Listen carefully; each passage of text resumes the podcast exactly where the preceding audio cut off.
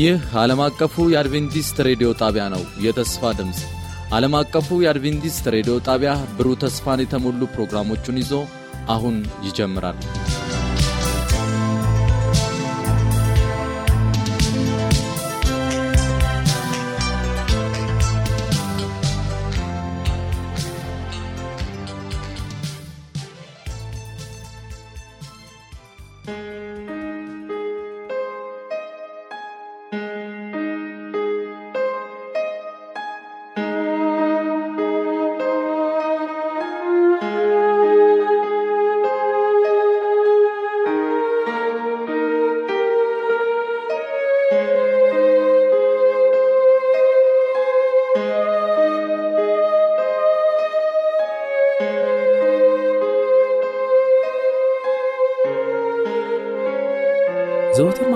ከ12 ሰዓት 30 እስከ 1 ሰዓት ድረስ ከዓለም አቀፍ አድቬንቲስት ሬዲዮ እየተዘጋጀ የሚቀርበውን ልዩ መንፈሳዊ ዝግጅት ተከታታይና አድማጮቻችን እንደምናደራችው የጌታ ፈቃድ ሆኖ እንደገና በዚህ ማለዳ በአየር ሞገድ ለመገናኘት ያበቃንን አምላክ ስሙ ብሩክ ይሁን እንላለን።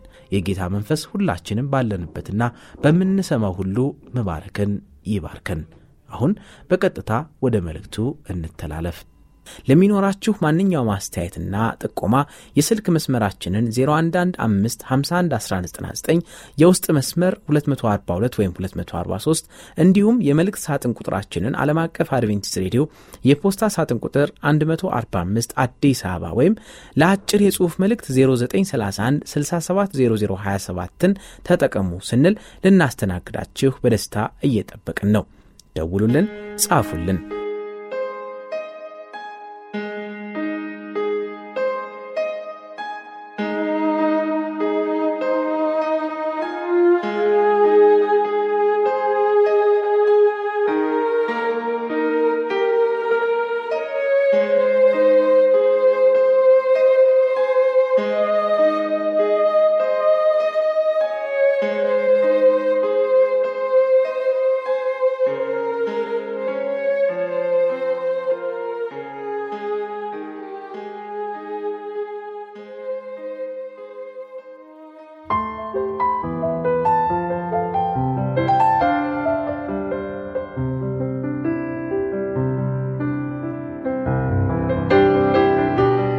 የእግዚአብሔር ፍቅር ለሰዎች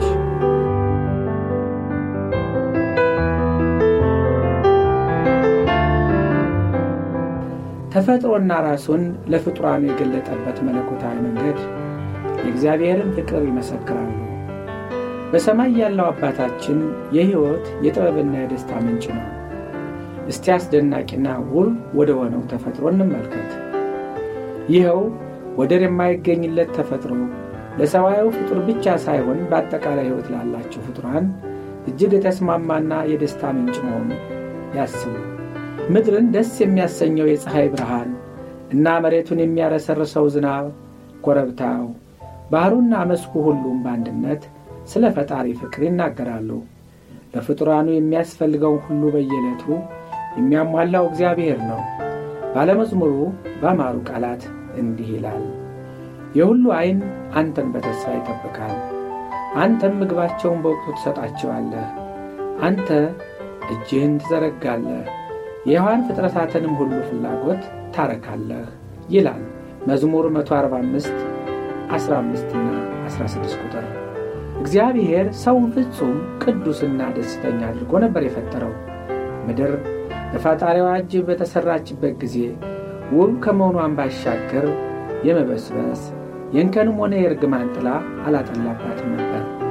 ነገር ግን የፍቅር ሕግ የሆነው አምላካዊ ሕግ መተላለፍ በምድር ላይ ዋይታንና ሞትን አመጣ። ሆኖም ግን የኀጢአትን ውጤት ተከትሎ በመጣው ሥቃይ መሃል እንኳ የእግዚአብሔር ፍቅር ተገልጿል።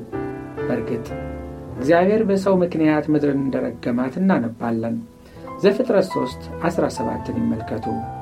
እሾህና ሜካላ ችግርና ፈተና የሰብአዊውን ሕይወት አድካሚና ጥንቃቄ የበዛበት ይሆን ዘንድ መንስኤ ቢሆንም ነገር ግን ይህ የሆነው ለበጎ ነው።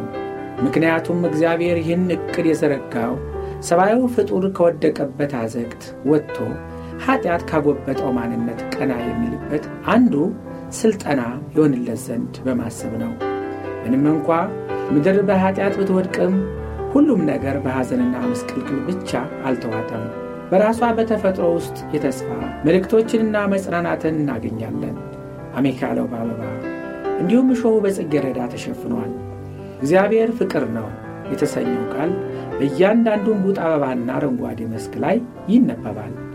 በአስደሳች ድምፃቸው ልዩ ዝማሬ የሚያሰሙት ተወዳጅ አዕዋፍ ፍጹም በሆነው ማዛቸው አየሩ የሚያውዱ ውብ አበቦች፣ አረንጓዴ ቀለማትን የተላበሱ ግዙፎቹ የዱር ዛፎች፣ አፍቃሪና ጥንቃቄ የተሞላው አባት ልጆቹ ደስ ይሰኙ ዘንድ ያለው ምኞት ይመሰክራሉ። የእግዚአብሔር ቃል አምላካዊውን ባሕሪ ይገልጻል። ወሰን ስለሌለው ፍቅሩና ሐዘኔታው ያወጀው ራሱ ይኸው አምላክ ነው። ሙሴ ክብርህን አሳየኝ ብሎ በጸለየ ጊዜ መልካምነቴ ሁሉ በፊትህ እንዲያልፍ አደርጋለሁ በማለት ነበረ እግዚአብሔር የመለሰለት። ዘጸአት 33 ቁጥር 18ና 19 ይመልከቱ። ይህ የእርሱ ክብር ነው። ጌታ በሙሴ ፊት እያለፈ እንዲህ ሲል አወጀ። እግዚአብሔር ሩኅሩህ ቸር አምላክ፣ እግዚአብሔር ለቁጣ የዘገየ ፍቅሩና ታማኝነቱ የበዛ ፍቅርን ለሺዎች የሚጠብቅ ክፋትን አመፅንና ኃጢአትን ይቅር የሚል እርሱ ቸርና ሩኅሩህ ከቁጣ የራቀ ምሕረት በማድረግ ደስ የሚለው ነው ይላል ዘጸአት 34 ቁጥር 6ና 7 እንዲሁም ኢዮብ አራት 20 ሚልኪያስ 7 8ንም ይመልከቱ። እግዚአብሔር በሰማይና በምድር ሊቆጠሩ በማይችሉ የፍቅሩ መግለጫ ምልክቶች ልባችንን ከእርሱ ጋር አስተሳስሮታል። ሰብአዊው ልብ ሊያስተውለው በሚችለው በተፈጥሮና ጥልቀት ባላቸው በረራሄ በተሞሉ ምድራዊ ትስስሮች አማካኝነት ራሱን ይገልጽልን ዘንድ ሽቷል። ቢሆንም ግን እነዚህ ነገሮች የእርሱን ፍቅር የወከሉት ፍጽምና በጎደለው መልኩ ነው። ምንም እንኳ እነዚህ ሁሉ ማስረጃዎች ቢሰጡም የመልካም ጠላት የሆነው ኃይል የሰዎች አእምሮ እንዲታወር አደረገ። በዚህ ሁሉም እግዚአብሔርን በፍርሃትና በመርበርበድ ከመመልከታቸው በተጨማሪ እርሱን እንደ ጨካኝና ይቅር እንደማይል አድርገው አሰቡት። እግዚአብሔር አለልክ ጥብቅ፣ ከባድ ፍርድ የሚሰጥ እንዲሁም ጨካኝ፣ ፈራጅና ርኅራኄ ቢስ አይነተኛ ባሕሪው እንደሆነ አድርጎ ሰይጣን በአእምሮአቸው ውስጥ በመሳል አሳያቸው። እግዚአብሔር በሰዎች ላይ ለመፍረድ ሲል በቅናት ዐይን ስህተታቸውን ብቻ የሚፈልግ አምላክ ተደርጎ ተሳለ። ይህን በጽልመት የተሞላ ጥላ ለመክፈፍና ዘላለማዊውን አምላካዊ ፍቅር ለማሳየት ሲል ኢየሱስ ከሰዎች ጋር ይኖር ወደዚህ ምድር መጣ። የእግዚአብሔር ልጅ አባቱን ሊገልጥ ከሰማይ ወረደ። ከቶውንም እግዚአብሔርን ያየ ማንም የለም። ነገር ግን በአብ እቅፍ ያለው አንድያ ልጁ የሆነው አምላክ እርሱ ገለጠው ይለናል ዮሐንስ 1 18 ከአብ ሌላ ወልድን የሚያውቅ የለም። ከወልድና ወልድ ራሱ ፈቅዶ ከሚገልጥላቸው ሌላ አብን የሚያውቅ የለም። ማቴዎስ 11 27ም ይህንን ያረጋግጣል። ከደቀ መዛሙርቱ አንዱ አብን አሳየን ብሎ ኢየሱስን በጠየቀ ጊዜ አንተ ፊልጶስ ይህን ያህል ጊዜ ከአንተ ጋር ስኖር አታውቀኝምን? ይህን ያየ አብን አይቷል። እንዴትስ አብን አሳየን ትላለህ? ሲል በዮሐንስ 14 ከቁጥር 8 እስከ 9 ባለው ላይ ገልጾታል። ኢየሱስ ስለ ምድራዊ አገልግሎቱ ሲገልጽ እንዲህ ነበር ያለው፣ የጌታ መንፈስ በእኔ ላይ ነው፣ ለድሆች ወንጌልን እንድሰብክ እርሱ ቀብቶኛልና፣ ለታሰሩት መፈታትን፣ ለታወሩትም ማየትን እንዳውጅ፣ የተጨነቁትን ነፃ እንዳወጣ፣ የተወደደችውንም የጌታን ዓመት እንዳውጅ ልኮኛል ይላል ሉቃስ 4 18 ላይ። ይህ እንግዲህ የእርሱ ሥራ ነበረ።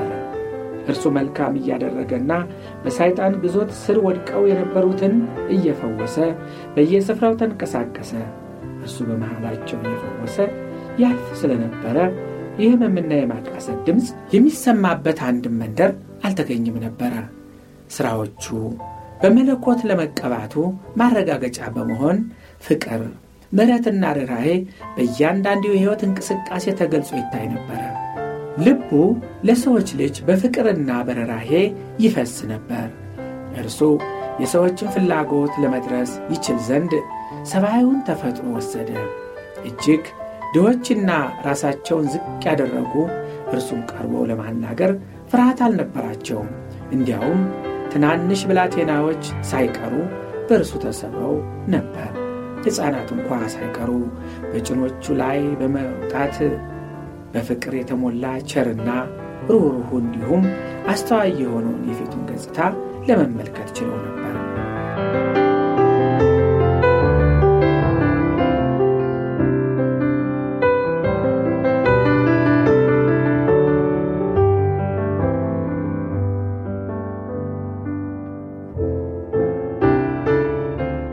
ኢየሱስ የእውነትን ቃል ሁልጊዜ በፍቅር ይናገር ነበር። እርሱ ከሰዎች ጋር ለሚኖረው ግንኙነት ትኩረት የሚሰጥ ደግ፣ አሳቢና አስተዋይ ነበረ። ኢየሱስ ግትር አልነበረም። ለወደ ባሻው አላስፈላጊ ጠንካራ ቃላትን በመሰንዘር እንዲታወቅ አድርጎ አያውቅም። ሰብአዊውን ደካማነትም አልተቸም። እውነትን በግልጽ ይናገር ነበር። ይህንን ያደርግ የነበረው ግን ሁልጊዜ በፍቅር ነበር። ግብዝነትን፣ አለማመንን እንዲሁም ታማኝ አለመሆንን ቢያወግዝም ግሳጼ ሲያደርግ ሳለ ግን በድምፁ ላይ ሳቅ ይሰማ ነበረ። መንገድ እውነትና ሕይወት የሆነውን ኢየሱስ ለመቀበል አሻፈር ላለችው ለሚወዳት ከተማ ኢየሩሳሌም አልቅሷል። ሕዝቡ አዳኙን ቢቃወምም እርሱ ይመለከት የነበረው በሐዘኔታና በፍቅር ዓይን ነበረ። የእርሱ ሕይወት ራስን በመካድና ለሌሎች ደግ በማሰብ የተሞላ ነበረ። እያንዳንዱ ነፍስ በእርሱ ዘንድ የከበረ ነበር። መለኮታዊውን ክብር ከምንም ሳይቆጥር ነገር ግን ከፍ ባለ ፍቅር ራሱን ለእያንዳንዱ የእግዚአብሔር ቤተሰብ ዝቅ ያደርገው አዳኝ እያንዳንዱ ሰው ሊያድነው ዓላማ የሆነውን የወደቀ ነፍስ በመመልከት ነበረ። መለኮታዊውን ክብር ከምንም ሳይቆጥር ነገር ግን ከፍ ባለ ፍቅር ራሱን ለእያንዳንዱ የእግዚአብሔር ቤተሰብ ዝቅ ያደረገው አዳኝ እያንዳንዱን ሰው ሊያድነው ዓላማ የሆነውን የወደቀ ነፍስ በመመልከት ነበረ። ይህ በክርስቶስ ሕይወት የተገለጠው ባሕሪ የራሱ ባሕሪ ነው፣ ደግሞም የእግዚአብሔር ባሕሪ ነው። ከአብ ልብ በመመንጨት በክርስቶስ የተገለጠው መለኮታዊ ርኅራኄ ወደ ሰው ልጆች ይፈሳል። አፍቃሪና ሩሩ የሆነው አዳኝ በሥጋ የተገለጠ እግዚአብሔር ነበረ ይለናል አንደኛ ጢሞቴዎስ 3:16 ኢየሱስ እኛን ለመዋጀት ሲል በዚህ ምድር ላይ ኖረ፣ ሥቃይ ተቀበለ፣ እንዲሁም ሞተ። እኛ የዘላለማዊ ደስታ ተካፋዮች እንሆን ዘንድ እርሱ የሐዘን ሰው ሆነ። በጸጋና በእውነት የተሞላው የተወደደ ልጁ ቃላት ሊገልጹት ከማይችል ክብር ወጥቶ በኀጢአት ወደ ረከሰው በሞት ጥላ ሸለቆና በርግማን ጽልመት ወደ ተዋጠው ወደዚህ ምድር ይመጣ ዘንድ እግዚአብሔር ፈቀደ። የእግዚአብሔርን የፍቅር ዕቅፍ የመላእክትን ክብርና አምልኮ ትቶ ስቃይ፣ ኀፍረት፣ ስድብ፣ ውርደት፣ ጥላቻና ሞት ወደ መቀበል ያመራ ዘንድ የአባቱ ፈቃድ ሆነ። በእርሱ ላይ የወደቀው ቅጣት ለእኛ ሰላም አመጣልን፣ በእርሱም ቁስል እኛ ተፈወስን ይላል ኢሳይያስ 53፥5 እነሆ እርሱን በምድረ በዳ በጌተሰማኔ በመስቀል ላይ ተመልከቱት። እንከን የሌለበት የእግዚአብሔር ልጅ የኀጢአትን ቀንበር እርሱ ራሱ ወሰደ። ኀጢአት በእግዚአብሔርና በሰው መካከል የሚያደርገው አስፈሪ መለያየት ከእግዚአብሔር ጋር አንድ በሆነው በእርሱ ነፍስ ውስጥ ዘልቆ ተሰማው። ይህን ተከትሎ አምላኬ አምላኬ ለምን ተውከኝ የሚል ታላቅ የሕማማት ጩኸት ከአንደበቱ ወጣ። ማቴዎስ 27 46ን ይመልከቱ። ይህ እንግዲህ የእግዚአብሔርን ልጅ ልብ የሰበረውና አስፈሪ ተፈጥሮ የተላበሰው ነፍስን ከእግዚአብሔር የሚነጥለው የኃጢአት ሸክም ነበር። ነገር ግን ይህ ታላቅ መሥዋዕትነት የተከፈለበት ምክንያት በአብ ልብ ውስጥ ሰውን የመውደድ ስሜት በመፍጠር እኛን ለማዳን ፈቃደኛ ለማድረግ እግዚአብሔር አንድያ ልጁን እስከ መስጠት ድረስ ዓለምን እንዲሁ ወዷልና ዮሐንስ 3 16 ነገር ግን ይህ ታላቅ መሥዋዕትነት የተከፈለበት ምክንያት በአብ ልብ ውስጥ ሰውን የመውደድ ስሜት በመፍጠር እኛን ለማዳን ፈቃደኛ ለማድረግ አልነበረም። በጭራሽ እግዚአብሔር አንድያ ልጁን እስከ መስጠት ድረስ ዓለምን እንዲወዷልና ዮሐንስ 3 16 አብ እኛን የወደደበት ምክንያት ቁጣውን ለማብረድ መሥዋዕት በመክፈሉ አይደለም። ነገር ግን እርሱ ራሱ ስለሚወደን የሚከፍለውን መሥዋዕት አዘጋጀ። ክርስቶስ አማላጅ በመሆን ዘላለማዊ ፍቅሩን በኀጢአት ለወደቀው ዓለም አፈሰሰ። እግዚአብሔር በክርስቶስ ዓለምን ከራሱ ጋር አስታረቀ ይለናል ሁለተኛ ቆሮንቶስ 519 እግዚአብሔር ከልጁ ጋር ሥቃይ ተቀበለ በጌተሰማኒ ሕማም እንዲሁም በቀራንዮ መስቀል ሞት ዘላለማዊ አፍቃሪ ልብ የመዋጀታችንን ዋጋ ከፈለ። በጌተሰማኒ ሕማም እንዲሁም በቀራንዮ መስቀል ሞት ዘላለማዊ አፍቃሪ ልብ የመዋጀታችንን ዋጋ ከፈለ። መልሼ ለማንሳት ሕይወቴን አሳልፌ ስለምሰጥ አባቴ ይወደኛል በማለት ኢየሱስ ተናግሯል። ዮሐንስ 10 17 ይመልከቱ። ይህ ማለት አባቴ ይወዳችኋል፣ እኔ ደግሞ እናንተን ለመዋጀት ሕይወቴን አሳልፌ በመስጠት አብልጦ ይወደኛል። በእናንተ ምትክ በመሞቴ የደህንነታችሁ ዋስትና በመሆኔ ሕይወቴን በመስጠቴ ዕዳችሁንና መተላለፋችሁን በመውሰዴ በእርግጥም እኔ የአባቴ ነኝ። በእኔ መሥዋዕትነት እግዚአብሔር ጻድቅ ይሆናል። በእርግጥም እርሱ በኢየሱስ የሚያምነውን ሁሉ ያጸድቃል። ከእግዚአብሔር ልጅ በቀር ደህንነት ሊያስገኝልን የሚችል አንዳችም ሌላ የለም። በአባቱ እቅፍ ያለው እርሱ ብቻ ነው። እግዚአብሔርን መተረክ የሚችለው የእግዚአብሔርን ፍቅር ከፍታና ጥልቀት የሚያውቀው እርሱ ብቻ ነው ሊገልጽልን የሚችል ያምን ፍቅር በክርስቶስ ከተፈጸመው ዘላለማዊ መሥዋዕትነት ውጪ በኀጢአት ለወደቀውና ለጠፋው ሰብአዊ ፍጡር ሌላ ማንም ሊገልጽ አይችልም።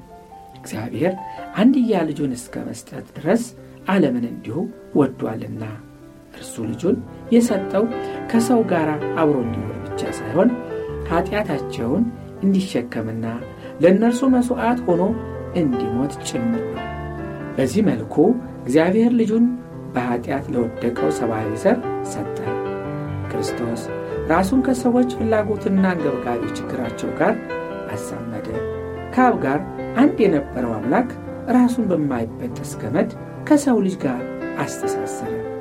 ኢየሱስ ወንድሞች ብሎ ሊጠራን አያፍርም ይላል ዕብራውያን 2፥11 መሥዋዕታችን ጠበቃችንና ወንድማችን የሆነው ኢየሱስ የእኛን ሰብአዊ ተፈጥሮ በመጋራት በአባቱ ዙፋን ፊት የሚገኝ ሲሆን በተጨማሪ እርሱ ፍጻሜ ለሌላቸው ዘመናት ከዋጀው የሰው ልጆች ዘር ጋር አንድ ነው።